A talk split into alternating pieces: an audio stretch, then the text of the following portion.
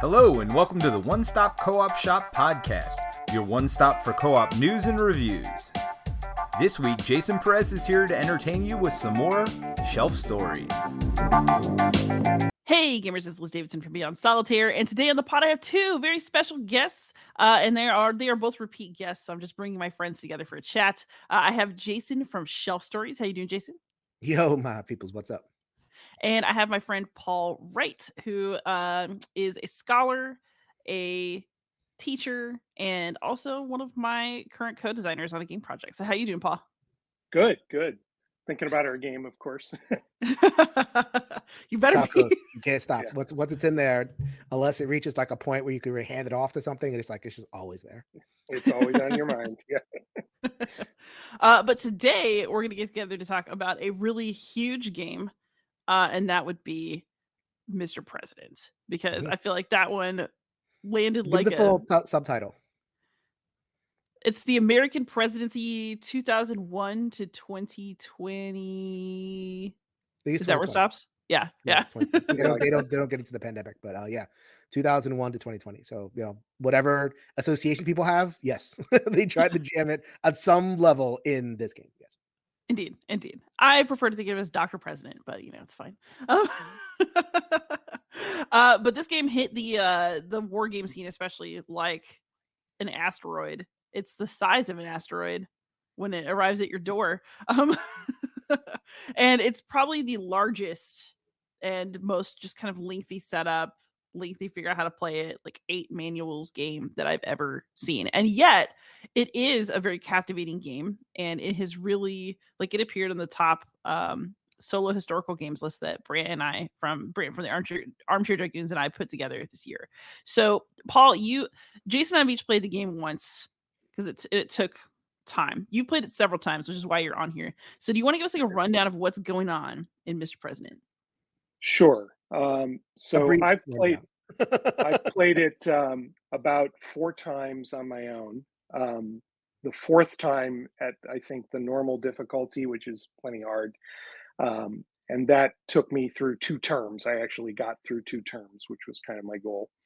Um, and I'm currently playing it online via Vassal uh, with two friends, one of whom is a retired Air Force colonel and military intelligence analyst, and the other of whom is a sociologist. And we're old friends and gaming partners.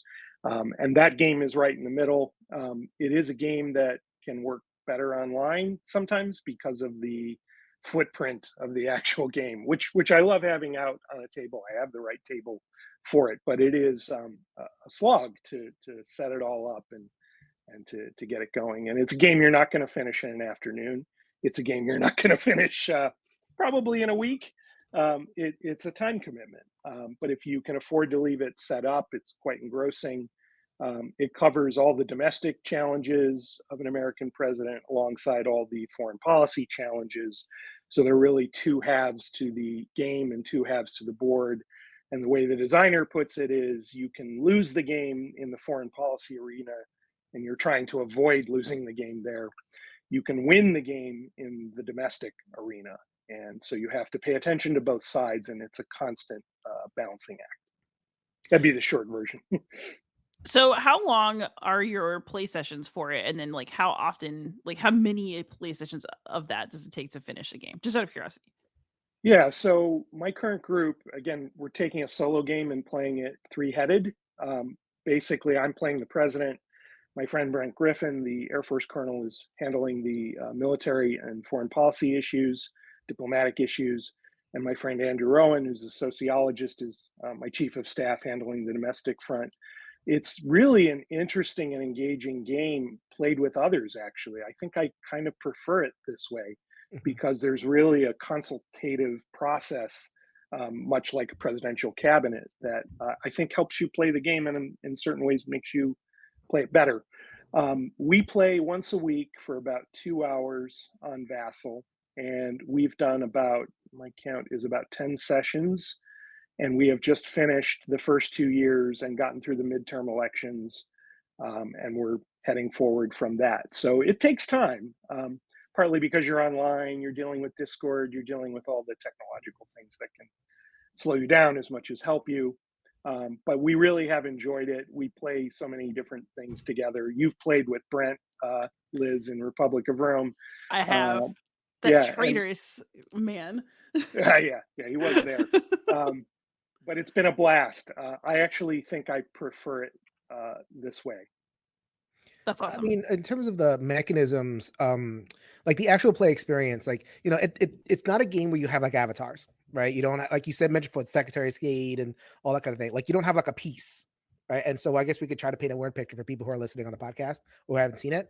Um, it the way I describe it, it's more like three or four separate board games kind of together, right? Um, so and they're and they're they all kind of work the same. Like, you know, I think we, we think like heavy game, right? We think I, am coming at it from like a Euro paradigm, and this is very different, very different from a Euro paradigm. Um, so in a Euro, in a Euro kind of way, a heavy quote unquote Euro game, you're you're you're doing one move, you get resources and then you turn the resources into something else and you turn you know, and it's like there's this kind of like building stuff and it's like points, points, points. Uh, it's almost like a, an abundance paradigm in, a, in Euro games. Here, no, there's not a lot of abundance here. It is a crisis management game at the end of the day. Uh, and it, there are a number of tracks. This game is tracks, tracks, tracks, tracks, tracks, tracks, tracks, more tracks, and everything. You get tracks for the uh, the domestic side. Really has a lot of the tracks, and then you have um, you know the different things like you'd have to remember like cyber and you know you can kind of uh, uh, all these things that you can improve space uh and you know as you improve these things uh generally you're it's not really like you're getting that many bonuses you're really kind of outpacing your enemies the russians the chinese uh and all that kind of thing uh and so when you do a thing which mostly it's like okay i'm going to address this thing uh, and uh, you get like i think what 20 25 action points depending on what mode you're playing in. So it sounds like a lot of action points. There's a lot of phases. yeah, you can really run out. Yeah, there I... is a lot of phases. Like you, like you know, each one of these things, like you know, each within the domestic sphere, there's all these things to do, and then uh, within the foreign sphere, there's all these things to do. Like the the the the actual action track is what 25 spaces long and it's like this kind of like snake. Uh, it's not a snake track, but like you, you're you're constantly checking. Okay, this phase, this phase, this phase, uh, and you're and there's certain things that only the president can do. There's certain things that only Secretary of State. Uh, well, the Secretary of State can do. Uh, the president could do everything. They could do take every action, but the Secretary of State is empowered to take actions in the foreign area, and and they get like certain bonuses. It depending on uh like if your Secretary of State has it, inherent bonuses, and you pick kind of your cabinet at the beginning of the game that's random. That could be fun. uh, but like you get certain bonuses depending on which what kind of secretaries that you have. And it's like, okay, they have a plus one to this one, this role, plus one to that role, etc. Dealing with different threats. Uh, in and if you if you're talking about the foreign area, then there's like you know the Middle East and Africa and all these other places. Then you have uh, within those things, okay, what how are they doing? Are they your ally? Are they um, you know hotbeds of civil war? Uh, you know, are they developing little rogue states? and you have to deal with the rogue states. And so as you uh, take actions in these areas, basically the paradigm is calm it down, you know, or, or manage it. Okay, look, I'm gonna I can let that one inflame while I work on this thing, etc. So you're always kind of balancing these things. And I mean, I think just from again from a Eurogamer's perspective, it's not a case where you do a thing, you get like a resource, you get whatever. You're managing a crisis. It's like that's what you get. you get yeah. a managed crisis. There are some little things we can get into that in terms of like um uh, what is it called the DRM the the dice modifier roll is that yes DRM? Yeah. Mm-hmm. Mm-hmm. That's like the big thing, right? So a lot of the game funnels towards, you know, if you achieve like a really great success, you get a DRM. a lot of it's like okay, and and so this is something that we're going to talk, I, I, imagine, a fair bit about in terms of the mechanisms, the dice. This game yes. is dicey. It's a lot of uh, rolling. It, it's very dicey. Yeah, I mean, this game is you know for a game for a game this big, and that's another thing that uh, a, a quote unquote big Euro game, uh, and this is kind of bring it sadly towards the war war game traditional paradigm. You know, every pretty much every time you want to make progress on a track, you're adding up your bonuses. What does the president get? What does your your other pieces get? What is the state of the economy? What is the state of that? You're you're kind of looking at your this entire big thing. What pluses do I get? What my what are my modifiers? How can I apply my DRMs? And you roll a d10. Boom. you either and you either get it or you don't, and you can spend an action point to re-roll but you don't get a lot of mitigation. Like I think the game wants to, like, okay, no, this was bad. You have to deal with whatever that is, you know, no matter your best laid plans you know, if you miss the roll, you got to deal with it. Uh. And because, and I think what the game wants to do is because that, that sounds like rough, But I think what the game wants to put forward is there's so many rolls and there's so much to do that yes. if you know if you are if you have like a just a, a typical bell curve of rolls then some are going to work out some are not going to work out and the game will kind of like move you along that way it's not going to kind of handhold you and be like okay yeah you missed that roll okay get this token you get the next no you're not it's not going to do that uh, yeah. yeah. you know the rolls are a big part of my mental understanding of the game, but it's also I don't know. I kind of feel like it's really game of just it's so many charts. Yeah, it's it's it's seven charts in one. Yes, you it, and it's like you want to give attention to everything. It's a, it's the ultimate in spinning plates. You are you have a bunch of plates spinning. You try not to let them drop. You're gonna have to let something drop because you, you know maybe the rolls aren't with you or you don't have enough actions because they're really it never feels like there's enough action points in a year. Even if you're playing on like easy, uh, that wouldn't even be like I played normal but there's still uh, you know it's there's so there's i guess like so it depends I'll, I'll, I'll, put a, a pin in that just it depends i think um i think there's going to be a, a, a, want to like i want to take care of a lot of things and i could know these are all important and i think the game wants to educate you and say no you must decide which things you're going to let go to hell Oh, yeah. and which but you know like this is go. a decision you must make and you know you're you're because the goal of the game is to basically get through the four years like and that's that's really like the overarching goal of the game and you don't have to get to in that sterling condition. Like if you play on an easier mode, it's it's easier. You can you know really romp. But normal, like as Paul can attest to, and as I was able to kind of uh, piece together, because I played like a, a, easy first year and then a normal first year, uh, and no, the difference is massive. It is. and yeah. oh yeah. You know, and an easy you can kind of like feel really good and feel like you've done a lot. And but a normal mode, and you can uh Paul can break down the difference, but what they did to make that different. Um, like it was like I was I'm looking at fires. I'm just yeah. So fun, fundamentally, from a mechanic standpoint, um, you'll end up with fewer action points and Basically. resources in general if you're playing normal versus easy, let alone hard. I haven't even tried that yet. um, another difference is on easy mode, you can um, call on a built-in modifier in your favor to just about any dice roll. Um, that felt too easy and gamey to me, so I kind of quickly moved past it. But then came all the uh, anguish and struggle that came with playing it on normal mode. Um, the way I would put it, you know, I, I was reminded um, in thinking about the game of the um, old Yakov Smirnoff jokes about the Soviet Union, right? And the version for this game would be uh, Mr. President, uh, Mr. President, game plays you. Uh, and that is sometimes how you feel. Um, you feel like you are hostage to all these different things that are happening all at once that you can't control. You will not get your way on most things, uh, sometimes on nothing. And so, what you were talking about, Liz, in terms of the plate spinning, uh, whack a mole, whatever you'd want to call it, that's how it feels to manage the problems. And I think the trade off is if you like emergent narrative, mm-hmm. there are a few games that are going to give you as much an emergent narrative as this, including over repeat plays where the situation can be drastically different. I found each game to have a very different feel, mm. very different problems. Um, yeah. That's in part a credit to the vast number of events that have been created for the game and the variety in how each event can roll out. So even the same event won't roll out exactly the same way in each game. So if you right. like emergent narrative, great game for you. You have to have, I would say, though, a certain tolerance and I would even say appetite um, for being overwhelmed by contingencies and for being unable to achieve everything you want to achieve all the time. If your goal in playing a game is to have a strong, almost unchallenged sense of agency and autonomy, this may not be the game for you. You're going to have to make your peace with the cognitive dissonance that comes with um, trying to manage affairs that are beyond any one person's control, any one nation's control. Uh, and I think for me, I have that appetite. I like that kind of challenge. So this will absorb me, draw me in, keep me playing for years. I have no doubt about it. Um, even with you know the the areas in which I would have done things differently or I have my own concerns, but it is certainly uh, engaging if you can stomach um, you know that that lack of control because there will be times when as, as jason was saying you'll just have to let something go and realize i can't fix that i can't change that I can mitigate it a little. I can try and reduce the impact of the problem, but I'm not going to erase it. And sometimes right. that's a foreign policy problem but it's also a domestic problem sometimes. You can have problems at home. Um, one thing I would observe, and, and Jason probably noticed this too, um, and Liz in your plays, um, on the domestic front in terms of politics and policy and party, the game never specifies your political party. Right. No, and a lot of that is very smoothed out.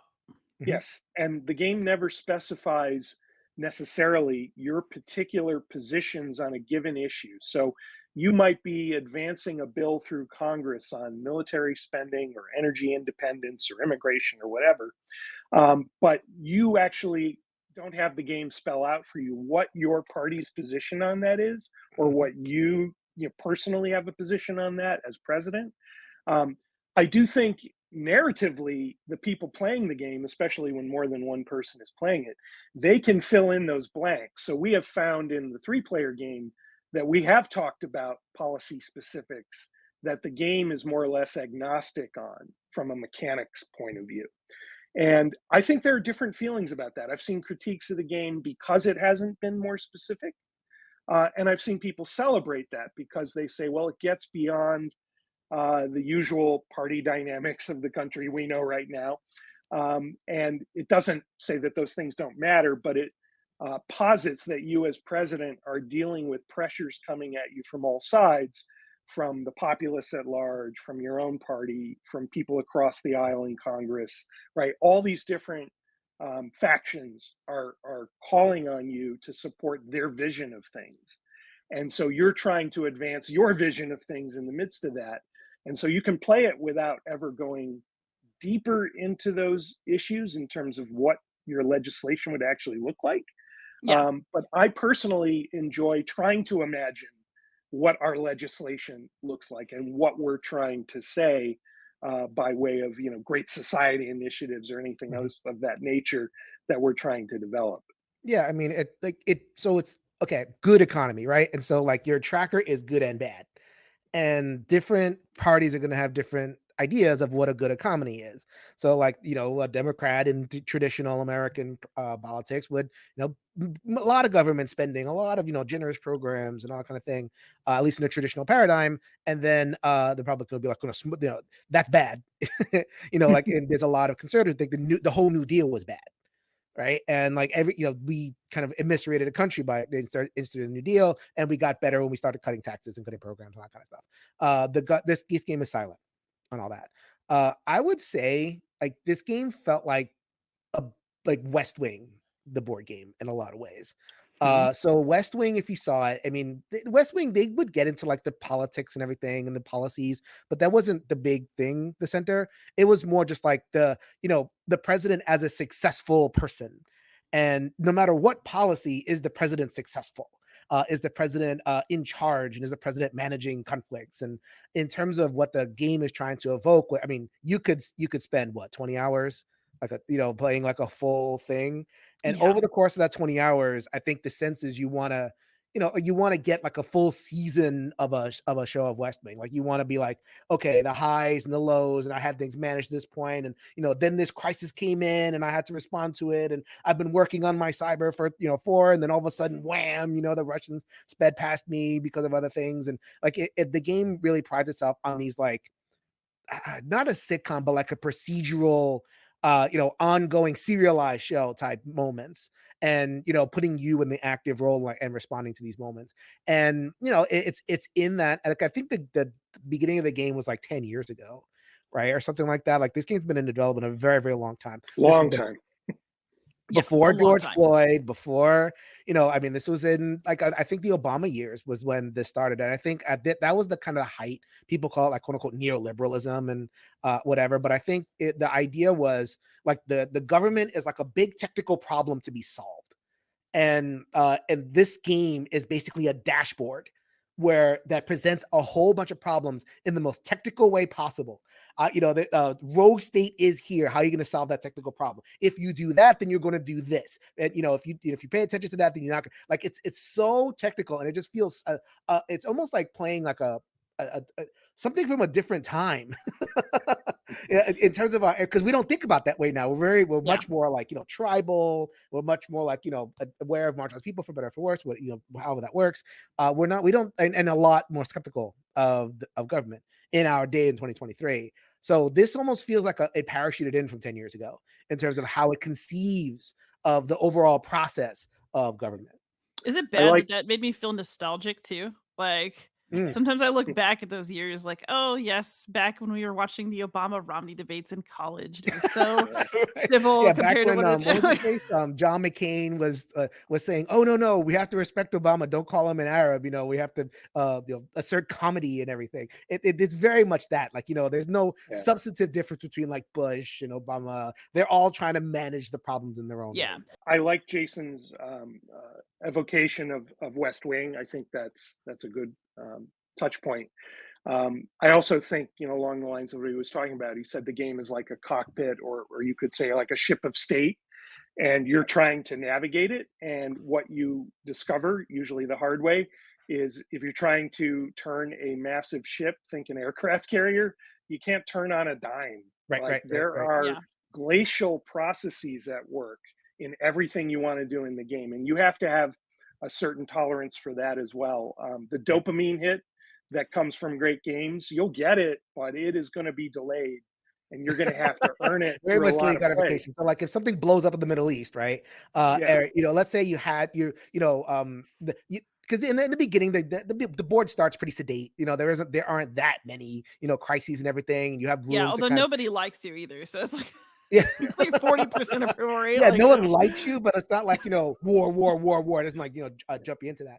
Uh, but like you know, so you're um, so let's say like the Middle East, because I think there's always going to be one area that has like more than other stuff, you know, like in terms of the rogue states and the um civilian unrest or whatever you have.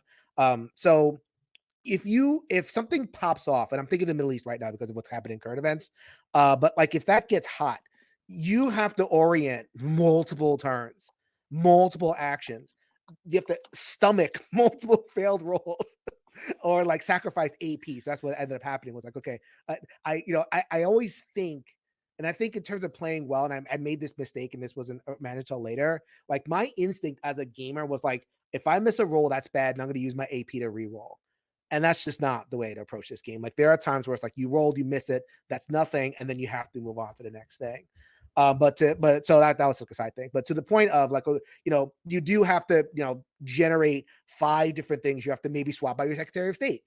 The wrong, you have the wrong bonuses in your Secretary of State, and there's an action where you could do was like, okay, okay, I'm gonna swap you, I'll get another one. Maybe you have to, you know, build up your, uh, build your what is it? The what's the one where it's like you can get that kind of global one DRM, like you put the the, the track on the way down and you get like a big DRM. I remember I remember doing that, but I forget exactly what it was called. Anyway, so like you're that's multiple turns too. uh, and so, and all while you're doing that, I, you know, the Middle East is cooking. It's like, oh no, what's yeah. going on here? Yeah. So actually, I will... Paul, I wanted to ask you, like, you know, talk about the kind of ship of state aspect. Like, you've been playing it with Brent, yeah. who like actually knows things about the ship of state from like that sort of bureaucratic end as opposed to like elected. So what did what did he think about it? Yeah, um, uh, two two observations. One first on um, the play time and the commitment the game requires, which we've I think captured, right, is pretty heavy and pretty significant.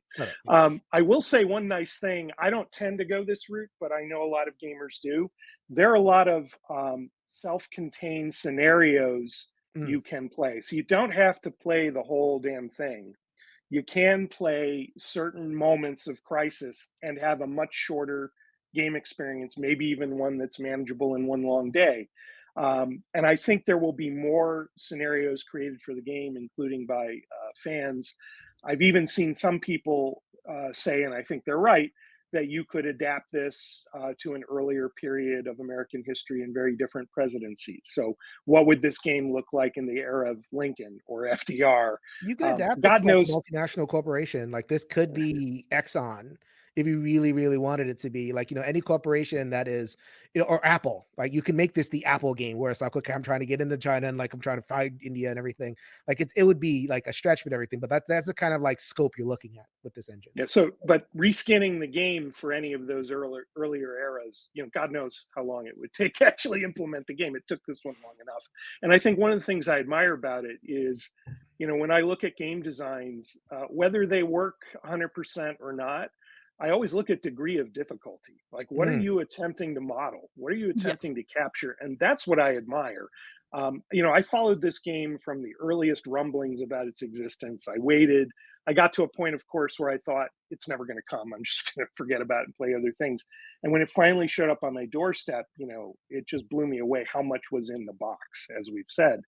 Um, I did get Brent's take on this. I just want to share with you something he said um, he wrote me, Mr. President, uh, on Mr. President, no game can truly capture the push and pull and give and take at the highest levels of government, but this one does an admirable job. Like I've said before, it almost reminds me of work. Uh, it does a great job of forcing players to not necessarily look for the best solution, but the least bad. It also shows that many problems have no immediate solution, and the best you can do is keep them simmering either for the long term or until an opportunity appears. I really would have appreciated playing this game at Air War College. It forces you to really weigh all the angles. Mm. So, from his point of view, it captures an awful lot uh, in terms of the, the policy analysis that he did professionally and the insoluble, intractable problems that he encountered all the time, that nations encounter all the time. Uh, so, from that point of view, I, I admire uh, the effort, even where I might quibble with particular implementations. This yeah, is a think... magisterial game. Like I, oh, I mean, yeah. and I have my criticisms of it. Uh, and it is not a game that is going to be like you know hopping off my shelf anytime soon. Uh, but th- I just admiring the craft, admiring the scope and the the um, the ambition, you know. Um, and it definitely works as a game, and it is surprisingly simple. Like it's not it's not a hard game to learn right? Because it's basically seven. It's basically seven spreadsheets spread out, right? And it's like, okay, what the the, the cognitive load is in how like what do I do? How do these how do the interactions really? You know, it's like okay, uh, you know, in order to have success in the foreign, you know, I, I, you know, solve this problem in the foreign air, etc. Which of these other charts these individually easy to understand charts which of these can i manipulate in order to get what i need in order to solve the the foreign thing and then like what when i solve the foreign thing what does it get me and how can i use that back in the domestic sphere so it's the interactions where the heaviness is it's it's shockingly not a i didn't find this a really difficult game to just learn like it wasn't yeah, like actually a, yeah. want to hop in on this, which is yeah, I think that the thing that makes Mr. President such a difficult game to assess in terms of its difficulty level is that there is no one aspect of the game that is that hard. Right. It's not a hard game in the sense of playing it. And like, if you just follow the manual, yes, there are lots of things to follow, but actually, like the layout's super nice. It's like, okay, so you know, here's your action phase one, two, three, four, final actions. Like, just do the thing, and like you just do it in order. And there's like there's a guide for it. It's really not bad in terms of cognitive load in the moment. It's like in aggregate where it really starts to get you and in seeing right. yes the interactions as you know that makes it hard so it's like i was i just looked it up on bgg it's like a 4.19 out of 5 on weight and i would say that yeah i mean i think that's probably about right because it is heavy in the sense of putting it all together but there isn't any one moment that feels that heavy does that make sense and liz Liz, that's where having people to play it with really helps. Yes. Because having a foreign policy military person, they can focus on those systems and mm-hmm. mechanics. Mm-hmm. The domestic person focuses on those so that nobody's cognitive overload is too much. And I think playing it collectively teaches you to appreciate counsel and advice. Um, I, I, really love that aspect of the game. I, I know it's a solo game. I bought it because it was a solo game, and I've enjoyed it that way, but mm-hmm. nowhere near as much as I've enjoyed it playing it with, um, you know, like-minded friends. And we don't agree on everything, right? We sometimes make the wrong call, and at the end of the day, they'll defer to me and say, "Well, you're the president, right?" They'll put it on me. Oh no! Um, but but I I love the fact that the game, as you you're all pointing out, Um, no one part of it is too rough, but you put it all together, it can be rough. Um, and there are also unintended consequences. Some things you do have blowback that you only are clear on later on in the game. And I think that is a realistic aspect of the game. For sure. I like yeah. that that element. I mean, um, so like it, you couldn't do what you were describing, like have the three person solo game as like you know I don't know Feast Road in there. I mean, you could if everybody knew the game, but like it's three people like having all those three people have to know everything about the, the entire system and like all the interactions in order to get in order, like kind of get euro and then we're talking about it in mr president you can like the the foreign policy can really just sit in the foreign policy mm-hmm. you know and that, that, that system exists separately and it's like okay um there are certain things that have to happen in the air but they don't have to know the system for it they just have to know like okay how much drm do i get on this roll how you know how many um can the economy produce enough uh, uh, you know military assets that i can bring to the area that's all i need to know i don't need to know how you did it I don't, yeah, I don't exactly. need to do anything that will affect you just like how many planes do i get how much stuff do i get and so the systems are independent uh the output of the systems interact but the systems are independent. Where in a Euro, the system is interdependent, if mm-hmm. if, if that makes sense. Uh, and so that make that definitely shifts the paradigm, and that's why, like we mentioned, the BGG thing with weight. It, it, it's such a funny thing in terms of like this is such a different game than so many other heavy euros out there that it's almost like weird to score that with the same grade. If that makes sense. Yeah. Paul, do you have any other final thoughts before I pivot to a broader topic? Oh, oh I, I, oh. go ahead. I, I, have some theme thought, but go ahead. Yeah, go ahead. Go ahead now, and then I. No, no, actually, uh, uh, as long as we're talking mechanisms, I finish the mechanism stuff, and then I'll get to just overall assessment of theme. Um, maybe this uh, feeds into you a little, Jason. Um, in terms of theme and sort of ideological orientation in the game, um, again, I think it's pretty agnostic the you know domestic left and right politics. I don't think it wants to get into the weeds on that. That was probably not only um, solid mechanism decision, but also probably a pretty smart marketing decision, right? Because this game could be picked up by just about anybody in our very divided country right now. And that person can play the game, you know, sort of with their own ideological spin on on what they're experiencing. Um, the part of the game, though, that I think is is worth um, uh, interrogating a little bit is the assumption that on the foreign policy front, where you cannot win, but you most certainly can lose, and and I will layer into the possibilities of losing. You can be impeached. You can be removed from office, perhaps unjustly even, but you can be removed from office. So you're constantly worried about that. But in that foreign policy sphere, I think the game leans into the assumption that intervention is a good thing. Um, now, it does give you options to do military intervention or to do uh, humanitarian style interventions or to use the United Nations as your mediary in trying to improve situations abroad. So I won't say it is um, militaristic in the way a lot of classic war games obviously are, um, but it certainly assumes that uh, the United States needs to be involved in pretty much everything happening around the globe.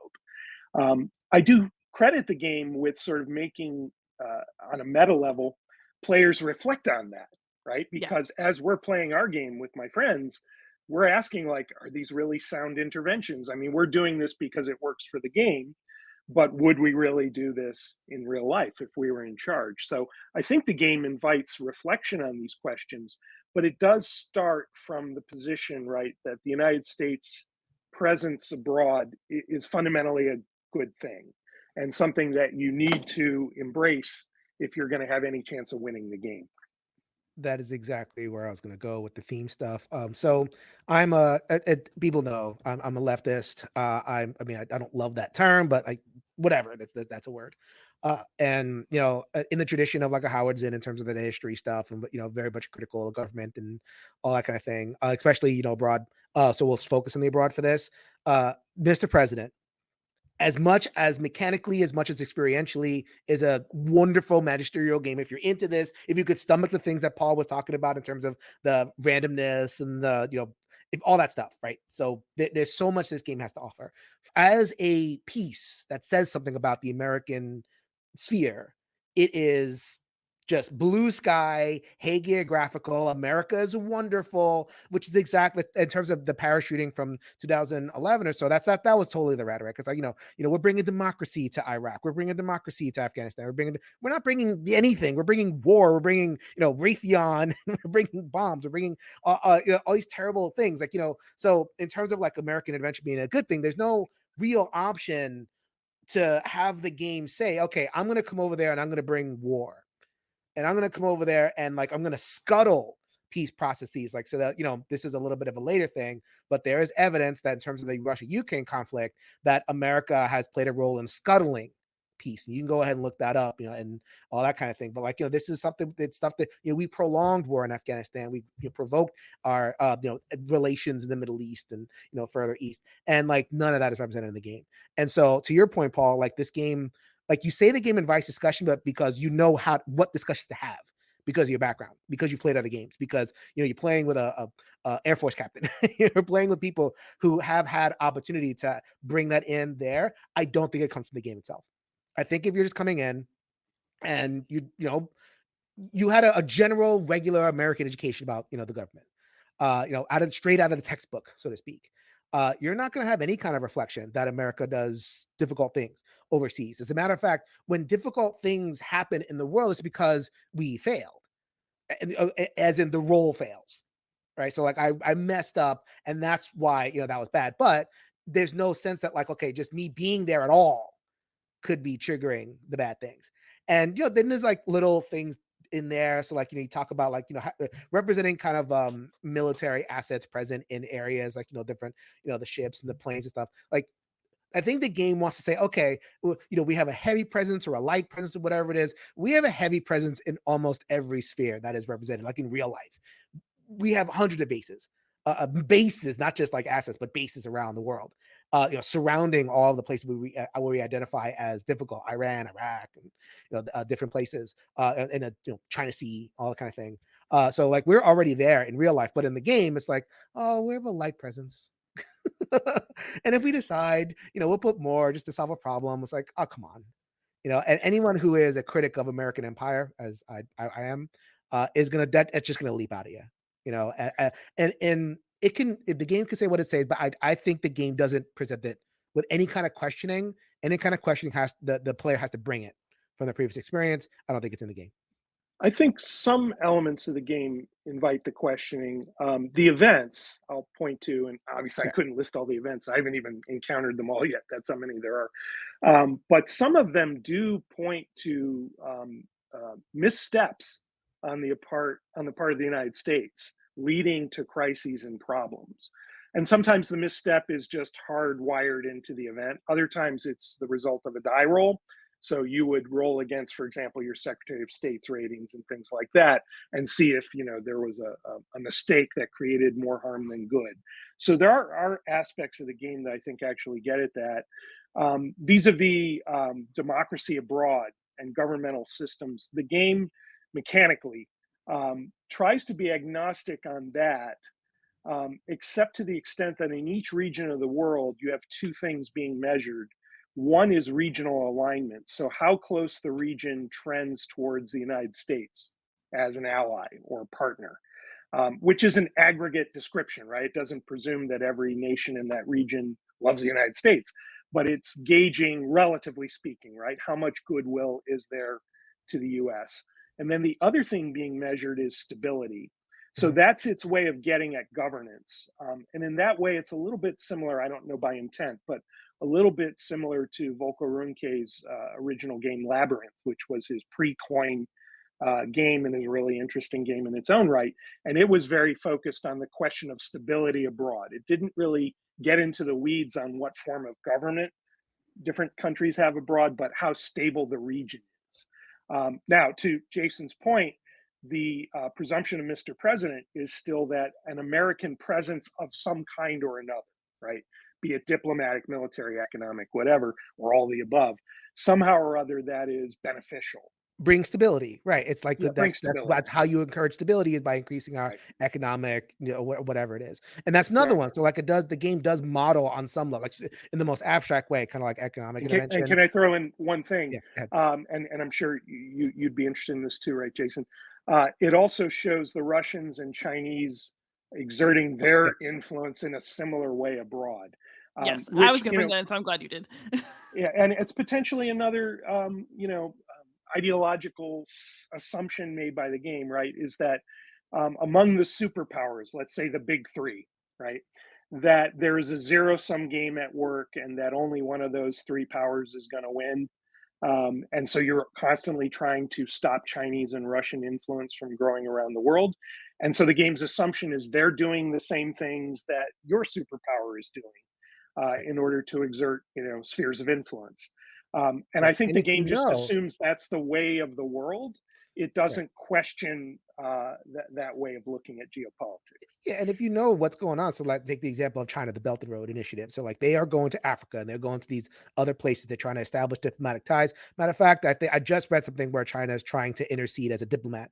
Uh, they they interceded in the Middle East and they've tried to intercede in this current conflict, uh, in uh, specifically to Israel. But they've you know kind of they manage like t- discussion between Saudi Arabia and Iran. So like on the diplomatic front, and like in Africa, there's all these like you know they they build airports, they build roads and all that kind of thing. Like none of that is modeled. like basically, they're these like big they're red chits, and like that advancing on the track is like a total bad thing. I guess from the perspective of the game, yes, because you're in this dashboard, you're you're steering the chip of state, and like you know them increasing will put friction into our what we're steering. But the game can't handle the idea that like maybe the people on the ground might be benefiting from increased uh, you know, Russian or Chinese intervention, whether it's uh, whatever that whatever they're doing. Um, the game, eh, I mean, so I don't love criticizing a game depending on like when it's not there because there's already so much in here. it, yeah. it, doesn't fit, but it is. I, I just want to kind of put it out there that like because of the perspective of the game, because of where the game should situate the player, who's an agent, who's not, certain things are going to be said, and certain things are are almost like impossible to be said in the game unless the player reads it in. And something like, you know, the the US operating in some kind of like multipolar world where other countries have their interest and it's not necessarily antithetical to the US, that's not able to be built into the game system. Uh, there is one mechanic that I find uh, interesting and kind of gets at the agency of other nations a little bit, not to the degree Jason's talking about. I think I agree with him that um, it definitely is a game from the perspective of great powers, right? right? Like a lot of war games tend to be. Um, but it does get into your relationships with allies throughout the world. So your relationship with the Gulf states and Saudi Arabia, Israel, Japan, South Korea, you name it. Um, and to some degree, one thing I, I actually like about the game is some of those allies and your adversaries like Iran, North Korea, etc., rogue states, they can take um, autonomous action. They can take unilateral action and do things you didn't exactly ask them to do or maybe don't want them to do. So the game does try to capture some of that agency, but that's not its guiding perspective. Let's right. put it that way. It's from the perspective, you know, the aerial perspective of a of a superpower. And a superpower that does good things, a beneficial superpower, a beneficent superpower, and that is very much a thing that need that I would I don't know if this game can handle the questioning, but it is valuable to put it out there that like this game does not question. I don't think so in any fundamental way. Like you mentioned the event deck, like you have to dive into the event deck. You already have to be in, like, you know, year two, turn 16 in order to like, oh wow, negative America event. That's different than having it emerge from like chit placement and dice rolling a narrative. So uh, in terms of like that core mechanical stuff that's like independent of what I read on cards, yeah, that's it's a little whatever criticisms that have American Empire are definitely buried in somewhere. Yeah, I think this actually comes around to like the larger issue too of, you know, it's when you're critiquing a game, right? You have to determine what you think the game is trying to say and then decide whether it does a good job of that. And then you also have to look at that wider context and like what doesn't it say that maybe it should have? How do Absolutely. we, you know, how do we kind of assess for what is good? So I would say that in terms of teaching plate spinning and all the different things a president might have to worry about, actually Mr. President is great for that. Like if you want to look at like if you were the president of the United States, what kind of crap would you have to think about every day? And like maybe you'd have more and less reliable people. Like I love that even things like you weren't charming enough at the State of the Union. yeah. can happen. Um, it's, it's fantastic, right? But then, yeah, when you look at these kind of wider, you know, it's a very America centric game in the sense that it doesn't question our business being in other parts of the world. And like, I consider myself very pro America. I consider myself very much a patriot, but I also think that we live in a world with a bunch of other players and that, you know, this kind of continues that narrative of like, we're the mm-hmm. only country that matters. And, um, you know, I, I, I think it's cool but I also do think that y'all's criticisms, you know, make a lot of sense. That said, do you think? I mean, you know, I don't know. Jason, you said it. I don't know that Mr. President could contain any more than it already does, frankly. So, I guess kind of where I wanted to go for the next part of this conversation is do you think that Mr. President earns its weight and mm. earns its size? Is it too bloated and it's just too much, or does it have to be as big as it is to encompass the things that it does. Yeah, Paul.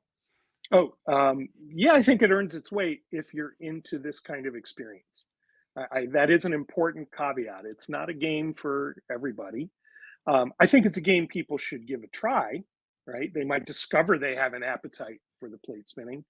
Um, and I think, given all the things it's trying to model and simulate in contemporary geopolitics, um, it, it, has to be as complex it is and that still falls short as we're seeing right falls short of the actual reality of things i mean any game that claims to be a perfect simulation of anything is going to fall short somewhere um, but for me it earns uh, it earns the time it, it, requires it earns the footprint on my table uh, it earns the the engagement and thinking i can see ways to use it in a classroom um, that excite my mind um, but you know you have to make that decision carefully, right? Is it the right investment uh, for you? Because it is a lot of um, overhead in terms of all the systems you have to manage.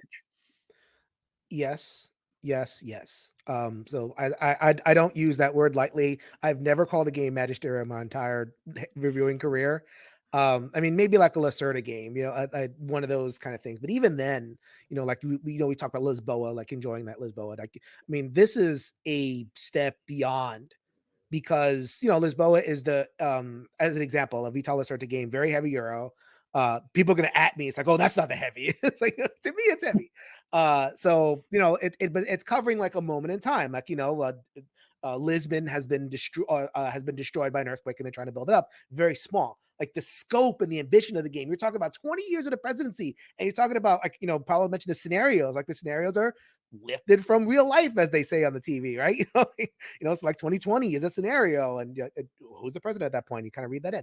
Uh, so like the game system can accomplish all that, and so I think um my where my big asterisk on this, and the, the where I get frustrated, it it really does come down to the dice rolls. I I have a rule generally. The longer a game is, the less stomach I have for randomness and not not just like input randomness, like you know, give me the cards, give me the crises, give me the chits, give me the whatever. That's all fine. I, will react to all that. But the output randomness, you know, I roll a die and I fail and I get nothing, right? And then I if I use my AP, which is not always the right thing to do, and I've had a situation uh, or, or two. It doesn't happen too often, but when it does, it's really crappy that nothing. And you mentioned the impeachment, right? Like the impeachment that really comes down to a roll. Like you, sometimes you you do you, you're you're there's a very high stakes roll. It can only have so many DRMs, and if you miss the roll, you're done. And it's it, I I don't know like that that seems like very much kind of an old school war gamer like you know, I, I, well, I missed the roll uh, for my infantry, so I guess I'm to get rolled and all that kind of thing. And there seems to be have been a tolerance set, a build up in that community uh, that I just don't, I can't. And at the at the end of the day, like when I talk about a heavy game, uh, should a heavy game come down to that? You know, should, a, should a heavy game be as prone to that? And yes, you could do a million things to mitigate and you, you know all these all whatever else but like a, really but at the end of the day it is it does come down certain things come down to die rolls or like success to die rolls can mess you up and so like i it just it I don't know. Like I, I, I had a real time. I had a real hard, and I have a, I have a big, I have a big appetite, as you say, Paul. But that one just was a really hard pill to swallow for me at the end of the day. On the impeachment uh, front, because you mentioned that, um, I do think it's it doesn't come down to just one role because the impeachment process and, and the scandal right, might be process, for you. Right. It might be for one of your cabinet members. It might not be about you. It might be your VP, whoever. But the scandal kind of rolls out in stages. So it takes some time before you're actually finished, right? Before you're you're out of office. And you may be able to put the brakes on it and kind of kill the scandal. Um, what I have found though, and maybe this is maybe your experience too, um, if you're in the tank in your relations with Congress and in the tank in your relations with the media, all of which are tracked, and in the tank in your relationships with your own party, mm-hmm. if those three things are are really low, it's hard to reverse that.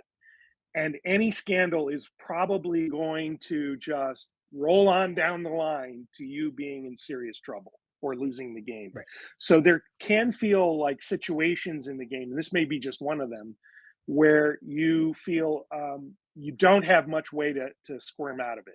You don't know how to reverse course sufficiently. So there can be a slippery slope feel uh, to some of the aspects of the game. Right. And so to, to your point, right. So I, I didn't want to make it seem like, okay, it, a card of impeachment and then you have to roll. That's not it. I, uh, it really is like, okay, you know, uh, certain conditions in the game will check against how you're doing, like your ca- your cabinet effectiveness, right? And you know, mentioned before, like the domestic situation is there a good economy? Is there good, you know? So like a lot of that will, you know, see, so you have a lot of chances to shore that up. I guess like the game can be prone to let's say like you had a couple of those bad rolls in, in some really key spots like said before there's there's sections right so like you really do have uh, you know one chance quote unquote to shore up that um what you call your congressional support, let's say. And let's say you just missed that role. He's like, okay, you know what? I can't do everything. And then, you know, something else comes along. Uh, so there are certain key points that you may have hit or miss, and you have to like decide whatever. But then something will come in later in the game that just hits you right in your soft. And and mm-hmm. real and, and you you didn't prepare for that because the game doesn't yeah. show you that coming. In a Euro game, you can kind of see these things coming because it's not as much randomness. Is like okay, if I you know I'm going to hit a point where I don't have enough sheep, and then I'm gonna need a lot of sheep, and I'm gonna run into a wall. I see that coming. But like in this game, okay, I missed a couple rolls when it comes to like that congressional support of whatever it is, and then wham. I didn't need to get hit by that card that's an impeachment, but I happened to get hit by the impeachment, hit me right in the nads, and I can't, and I really can't do anything about it. So it's an additive thing, but mm-hmm. I, I, mean, I know there's a, a slight different point that what Liz was talking about in terms of the heaviness, but like it's a if you're gonna call something kind of heavy, right? It's very um dissonant to me to call something heavy that is at the same time open to this kind of like bottom falling out. At the same time, though, like I mean, this is sort of meta, I suppose, but politics as a whole is like that. I mean, think about all the money and effort that went into like the Howard Dean primary, and all he had to do was go, "Yeah!" on camera one time, and it was over. He was done. It was over. Um, you know, or you think you know, this isn't the Howard of... Dean game. I don't want to play the Howard Dean game. I want to spend 20 hours playing Howard Dean. but like, you know, I mean, think about how a presidency can be going well, and then maybe there's a natural disaster, or there is a bombing, or there is, you know, um, a f- drought in a key part of the country, and then all of a sudden they're a bad president. Yeah. Like, you know, it's like a pretty it's a pretty common thing, I think, in in human life. To to your point, Liz, um, and this I think is a nice design choice in the game. Uh, you have plenty of events that are one and duns. You know, they mm-hmm. happen, they get discarded, end of story. You may or may not see them in your game.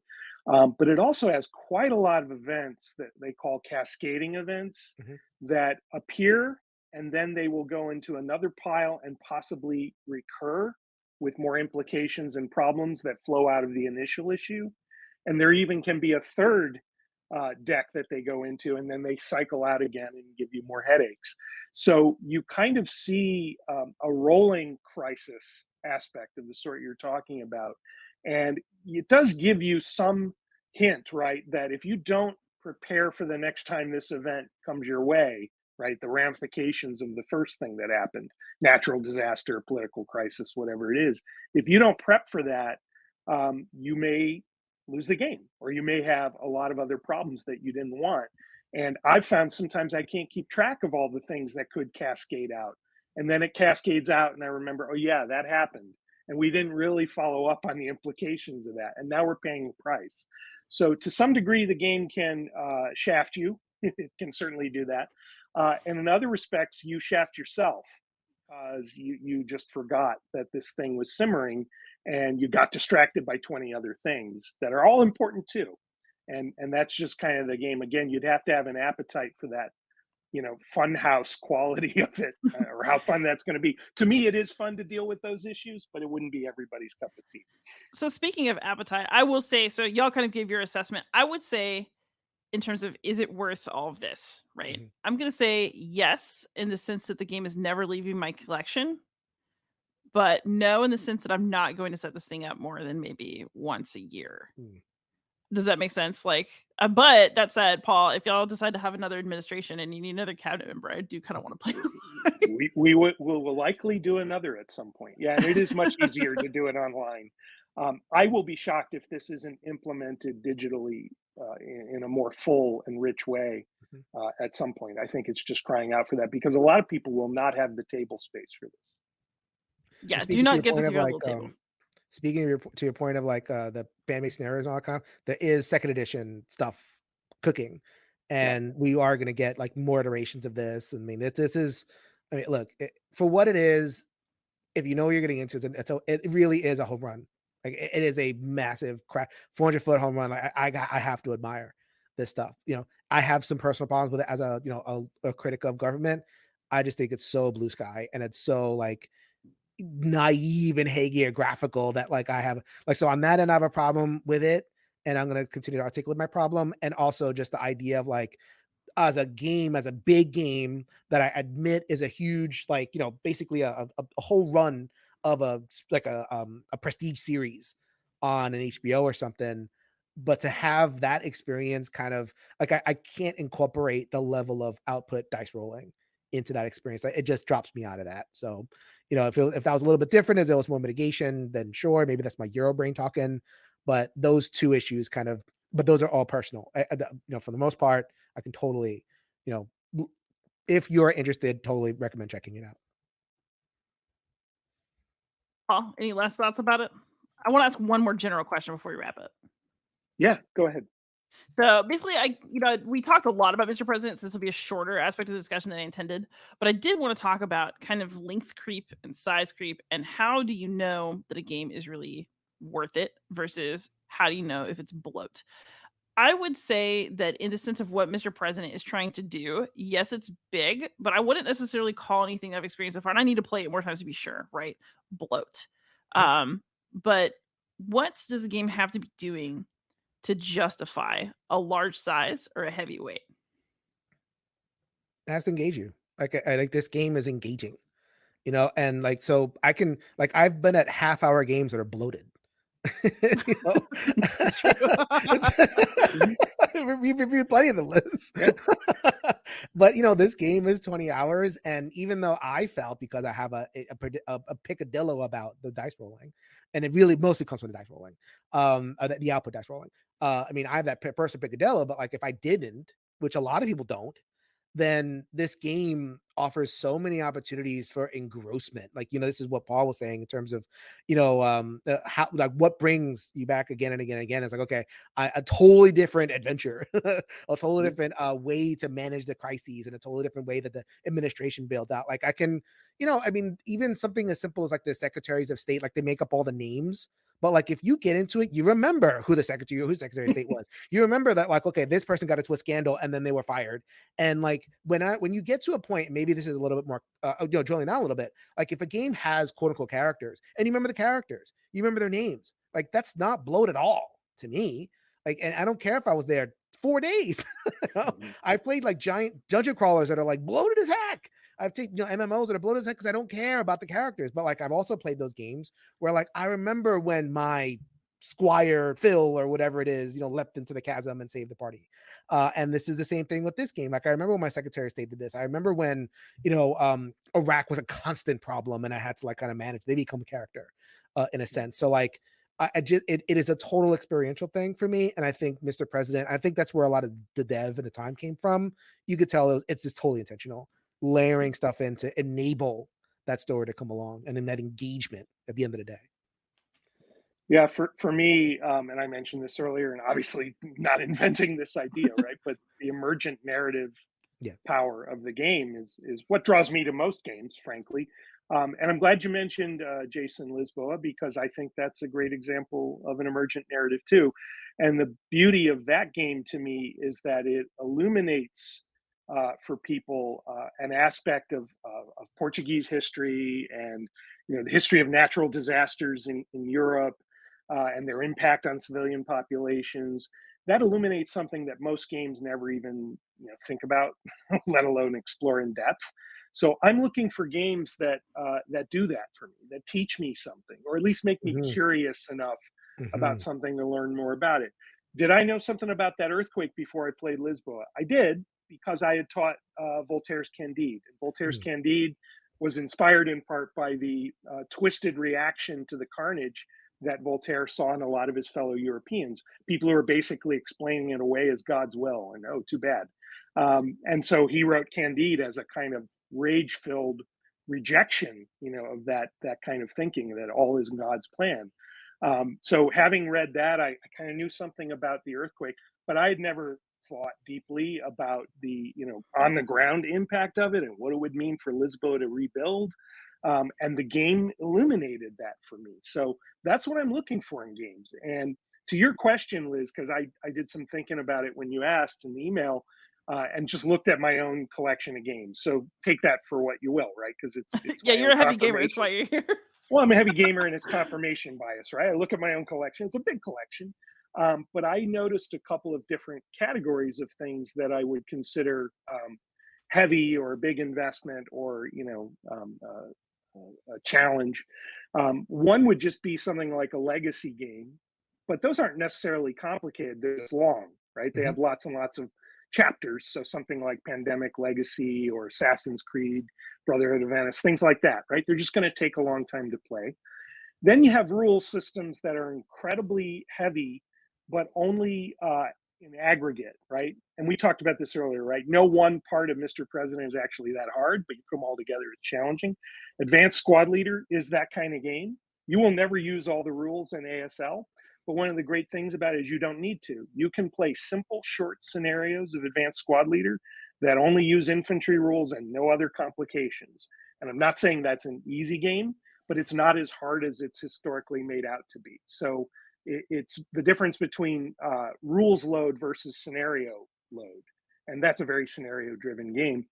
Uh, I'm thinking too of games that are heavy by scope, time, uh, unit density, rules density, uh, things like uh, Twilight Imperium, uh, which I can play in one day with the right group, but is not for everybody. Or something like World in Flames, which is the next thing my gaming group is doing. It's kind of a bucket list game for us um, and it's going to take years to finish. I, am not even making that up. That's why I have some uh, space on my table underneath the top in order to hold this game uh, in perpetuity. Uh, then you have games that are uh, heavy by way of intricacy of interlocking systems, right, and decision space. So think of Europa Universalis, which I know you've covered, Liz. Uh, I was on that episode. Lacerda games, I think, work well in that regard. Hegemony, you know, in the last year has shown the power of interlocking systems. And then games that are focused on contingency and overdetermined causation. And I'm thinking here of the coin system in that regard, because what coin did to change card driven war games, um, originally, you know, CDGs, when Mark Herman designed them, they were a hand of cards and the cards were multi purpose, but you kind of controlled how those cards got rolled out of your hand, right? Good or bad, you kind of control the flow. But in a coin game, there's only ever one card up at any time, right? So this is the issue that everybody's going to have to deal with. And you don't know the one that comes after it, or you may know the one that comes after it, but not the one after that. So um, games that that highlight contingency and highlight the fragility of your decision making. I think these are all different ways that games can be heavy. And I love all of those, but I'm an omni gamer and I'm not pretending that's everyone's taste that's fair. Yeah, and I think that um kind of coming around so I'll, I'll I'll wrap on this too. It's when I think about the weight of a game and whether something justifies it. I, it comes back to what I said before about how to critique something, right? What is the game trying to do, and how effectively does it do that thing? I have a much higher tolerance for very heavy rule sets and for larger extents of time if the game is giving me something back for that that is either just total engrossment or you know um, it's making a point that's really interesting to think about and i don't think that those things are necessarily dependent on the weight of the game. I think that it could be mm-hmm. as light or as heavy as it needs to be. It just has to do something that makes me feel like i spend my time well. Um so i actually really you know i've played price of power a couple times now the europa universalis board game and my god i love that game and I'm just hooked on it. Like I'm just completely riveted to whatever is happening the entire time. And the entire time can mean that we started at noon and we played until 7 p.m. Very few games have that effect on you, to be honestly, is hypnotic. So that's how I know, right, that it's worth the wait. Um, and I sort of feel the same way like when Mr. President's going, uh, you know, that the the term that I played, it there were points where it was hard to stop mm-hmm. because I just wanted to keep going right? And so it's like oh like i really need to eat now or like oh i really need to like feed the cat now or you know? Uh, but you know it's it's that quality i think that i'm looking for in a in a high yeah. investment game. Yeah i think like in terms of its construction i think mr president was very intentional about the different moments you know uh so you know at the beginning it's you know you have your little things and then uh the, the crisis deck is constructed like it's there's some there's certain decks that are tiered so like you know so they'll come here it'll come here it'll come here. Uh so like i think there was just a ton of intention okay year one is going to feel like this year two could feel like this there's this and there's just like you know there's very a lot of thought. I don't i didn't get the sense that like you know a, a big um example of bloat come to the the adventures uh, side uh tainted grail was a game from Awaken Realms and you know there's a there's a core there right? And they wanted to get that core across the core is very good but then they also want it to be a big game so it's like let's take this core and go here and take this core and go here and it's like okay you're what are you doing with that core? How is it developing? You're like you're, you're kind of trusting that going here and going there is going to be interesting for the player but you're not really giving me anything that, that's where it turns into bloat. That's where it turns like okay you're not there's, there's not a lot of intention uh, in terms of like, well, what kind of fun am I going to have? What kind of a story am I going to develop? It's just right. more. Right. Yeah. And I don't, I never ever got the sense and, in, Mr. President that it's giving me more for just more, for more yeah. sake. Every single element, and that, that I haven't counted, I, I haven't, I haven't, I haven't played to the, the extent of Paul have, but that I haven't counted, I've seen in streams and all kind of thing. Everything seemed intentional. Here, you're going to have this little wrinkle now, and re- react to that and respond to that, and etc and you know so that, that's a big difference too and that's and that's a, a part of why i say this is a, a quote unquote magisterial game because the craft the level of craft that went into even just at the end even the little side things that happened I, I just feel like so much was put into it and it shows I would second so much what Jason's saying there. And just as an alternate history, you know, thought experiment, if this game were crowdfunded, how would it have been ruined? Because I think a lot of the bloat we're talking about connected to a certain model of crowdfunding that we've all seen, right? Where more and more gets layered on. More and characters, more scenarios, that, more right. Yep, more, and more sometimes little adventures. Yep, yep. And sometimes it's stuff that should have been in the base game, and other times it's stuff that you didn't need at all. Right? Didn't need to be there, but you had to justify the stretch goals.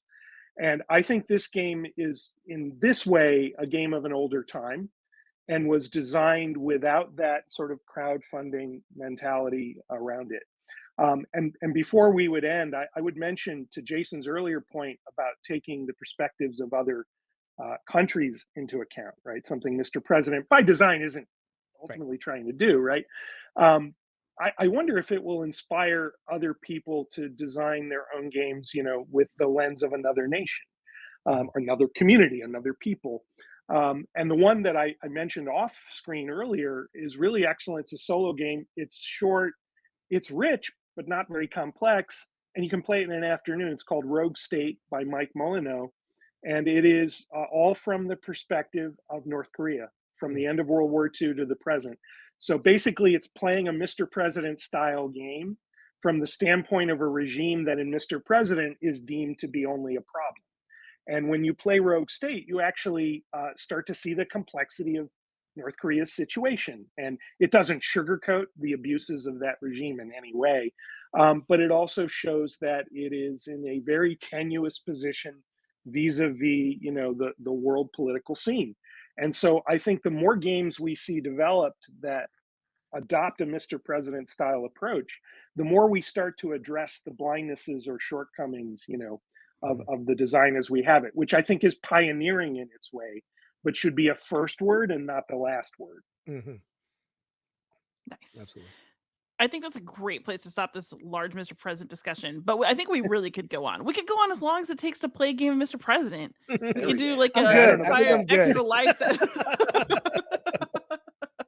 uh, but what else have y'all been playing recently that brings you joy, Jason? Uh, I just got oh um so okay so Scoventeer uh, from My Red Pedestin is a little tiny game from Impatience. Uh, and I, I am you know good friends with uh that that the, the, outfit over there. I get sent three copies of Scoventeer and Siberian. Uh, so Siberian, have you gotten a chance to play that, Liz, yet? Or no, I'm so, I need a copy. So okay, so we we're gonna continue our review of the Oniverse. Uh, yes, we get to, we'll have to uh, re-rank. Um, Siberian. Um, I got Scoventeer at the same time, and I enjoy Scoventeer way more. Uh, this is not an Oniverse game, but it's in that spirit. It's small, it's you know quick, and I I, I love it. It's um this you're playing it's in the Danish folklore, right? Uh, so you're playing like this little badger creature, the the Watger, mm-hmm. and you are it's a, very simple. You have like a, a, a, cards that are laid out, seven oversized cards, six oversized cards, a forest laid on a clock uh, symbol, and then you have a river of cards that represent you know the denizens of the forest that are helping you, and you're drafting those cards. But each time you draft those cards, you could you know trigger the Gamla Erik which is like this um fi- this this evil figure. Uh, so you're drafting a card, you're using the cards to defeat uh, minions, and so you have to use enough cards in a way that doesn't trigger the Gamla Erik too much. so this is a very delicious push pull, and also there's a deck thinning thing where the more you use your minions, the more they disappear, and then the Gamla Erik cards are going to coming and coming and coming. So by the end, your deck is all Gamla Erik cards, and you're barely holding on, and and, and you know it's it's this very delicious uh, tension small game. It's excellent. Um, and I just got delivered Earthborn Rangers, but I can't wait to get into. Uh, so I recently had a design crunch with um I, mean, I think I've mentioned a couple times I'm designing People's History United States the board game. That's ongoing. We've ripped up four different designs and we're on uh very hard nut to crack, but I had a, a design kind of rush. So, you know, based on actually, I was I was inspired by that game and brought some concepts in. Uh and then, you know, so once so that's done, and I'm also unfortunately that Arab Israeli or the the Israeli conflict in Palestine is taking a lot of my attention. So I'm reading up on it, listening to a lot of podcasts. So once I get through that part of my you know intellectual life, I'm going to dive right into Earthborn Rangers, and I can't wait for that. Nice, Paul. So I've got two new or newish ones going, and one that's older, but just I'm loving discovering, or rather rediscovering it. Uh, the newer ones, one would be uh, Almoravid, which is um, part of the Levy and Campaign series that Volker Ruhnke has embarked on. And much as he did with the coin series, which certainly shook up the wargaming world and continues to be debated by the wargaming world, um, he did something similar with Levy and Campaign, um, which is showing its resiliency as a system across periods and, and contexts. And its basic focus, right, is the logistics of medieval warfare, the difficulty of keeping uh, armies in the field, the difficulty of maintaining feudal relationships between all these various lords. It does not assume you just pick your force and apply power and see results, wash, rinse, repeat. It doesn't see it that way at all. Your biggest challenges are logistical supplies, equipment, um, uh, uh, cattle, provender, you name it. All the elements of actual warfare in that period are covered. But what I love about Almoravid in particular is it really, I think, is a pretty sensitive take on the conflict between Muslims and Christians in medieval Spain. And so I, I think it has a, a healthy respect for the nuances of that situation that a lot of games that covered those kinds of conflicts before did not. They were historically pretty pro Christian takes on the conflict. Um, so I highly recommend that series. I also just got and have been soloing, but haven't had a chance to play with people yet. Uh, DEF CON 1, which is uh, a game from Asyncron, a French company that has courted some controversy over the years with crowdfunding issues. But um, finally, DEF CON 1 is released, and basically, it's what the designer calls Uchrony, uh, an alternate history of the Cold War, and particularly a Cold War turned hot. So it has five blocks represented. You have the Atlantic Alliance, which is basically the US and UK. you have the French Republic on its own, you have the Warsaw Pact, you have the People's Republic of China, and then you have the non aligned movement, which is basically all the countries that didn't want to get drawn into the Cold War. So it's kind of fascinating, very asymmetrical game. It's a game that allows you to go into heavy kind of military conflict, including nuclear conflict, without a whole lot of rules overhead. It's not a complex game at all. Um, it has its wrinkles and things that that I wish were a little different, but I've been enjoying digging into it because it's been promised for a while. And the one that I've revisited is Wir sind das Volk, We Are the People, which is a German design uh, about the tensions between East and West Germany from uh, the end of World War II to the fall of the wall. Um, it's kind of like Twilight Struggle for East and West Germany, but really thoughtful, smart, game with a lot of Euro elements, but also some card driven war game elements. Um, you can even play a four player version where you have not only East and West Germany, but also the Soviet Union and the United States. Um, and they make natural alliances, as you can imagine, with East or West Germany, but only one of those four can win the game. So there's that, that built in kind of coin style tension between the factions. Man, I got to play that. That's awesome. It's a good game. It's also, you can play it online. Uh, Notice the difference. Tiny game about Danish folklore about a badger running around the forest, and that. so my I want to play game, the folklore game. my game that I've been playing, I've, i was mentioning it before we in our like pre-chat. I played it for the first time yesterday. I've just been waiting and waiting. It's a light game, but not uh spiritually. Uh it's The Gods Will Have Blood by Dan Dork. Mm. He did like this weird little boutique project where he only published 200 copies of this game. He signed and numbered each one. I set an alarm to make sure that I would not miss the crowdfunding and I backed it when the alarm went off and I was in the car. And I was like, nope, we're not missing this. um, but it's basically you are responsible for show trials during the French Revolution. And people come up and different things happen depending on the verdict um, of whether they get to live or die. And you're trying to maintain the legitimacy of the court. You're trying to maintain your own reputation and you're also trying to save a couple of the cards that are in the deck that are like a past lover or like a friend um but you can lose your soul as the game progresses as well. Like there are little just a few little white cubes in the bag that represent mercy and they can be removed and so you lose the game by either getting whacked yourself because you played the system and you played yourself and now you're going to go in the guillotine or you can lose the game by becoming an utterly soulless monster and it's very simple. It's like a tiny little deck of cards, maybe like 30 something cards, some cubes, and like a little canvas mat and a couple pawns. That's it. Is this commercially available? Is it is it I will lend it to you because I trust okay. you to mail it back. Uh, what, what did we each back most recently? I'm curious about that. What's your latest thing that you've backed? Talking about crowdfunding. I went in huge on Molly House. I'm pretty sure I, I did too. Beg for a review copy, but I decided not to because I wanted to back Joe's project badly. Yeah, I did too. That's my latest. Uh, my wife had a Kickstarter. uh, she she is a jazz singer, uh, and she backed her debut EP. So I'm gonna say that. Uh, nice. Uh, no late funding, awesome. no anything. But we uh, so this was a couple of months ago, and I helped her do it. She's not a board gamer. She doesn't know anything about this stuff. You know, uh, she comes down, sees my wall, and she rolls her eyes and all that other stuff. But she loves me. Uh, and but you know, I, it, it it happens like I happen to you know cover Kickstarters and know a lot of people who know about Kickstarter. She's like, I need to raise money for my project, and I'm like, let's try Kickstarter.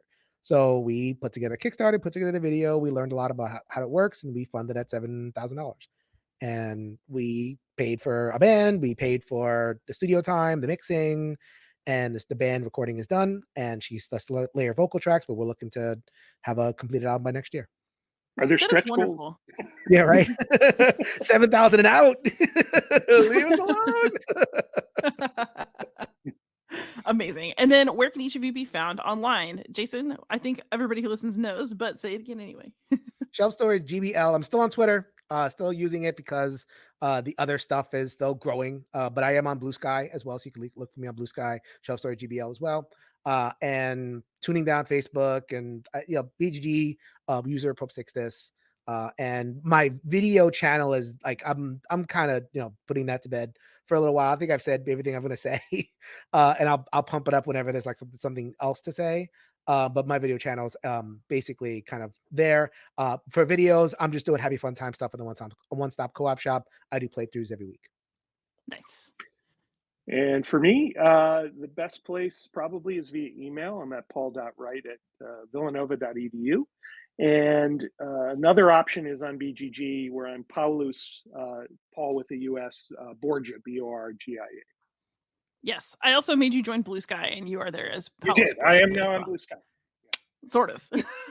sort of. Uh, and then I, who am terminally online, am on everywhere as Beyond Solitaire. Uh, gentlemen, thank you so much for coming on and talking to me about Mr. President. This was awesome. I really appreciate it. Um, and those of you who are out there, please like, subscribe, comment, and most of all, happy gaming. Thanks for joining us again for the One Stop Co op Shop podcast. Check out our YouTube channel at One Stop Co op Shop. Also, join us for games and discussion on our Discord channel. You can support us on Patreon at patreon.com slash one stop or leave us a review on iTunes. Thanks again, and we'll see you next week for another top five list.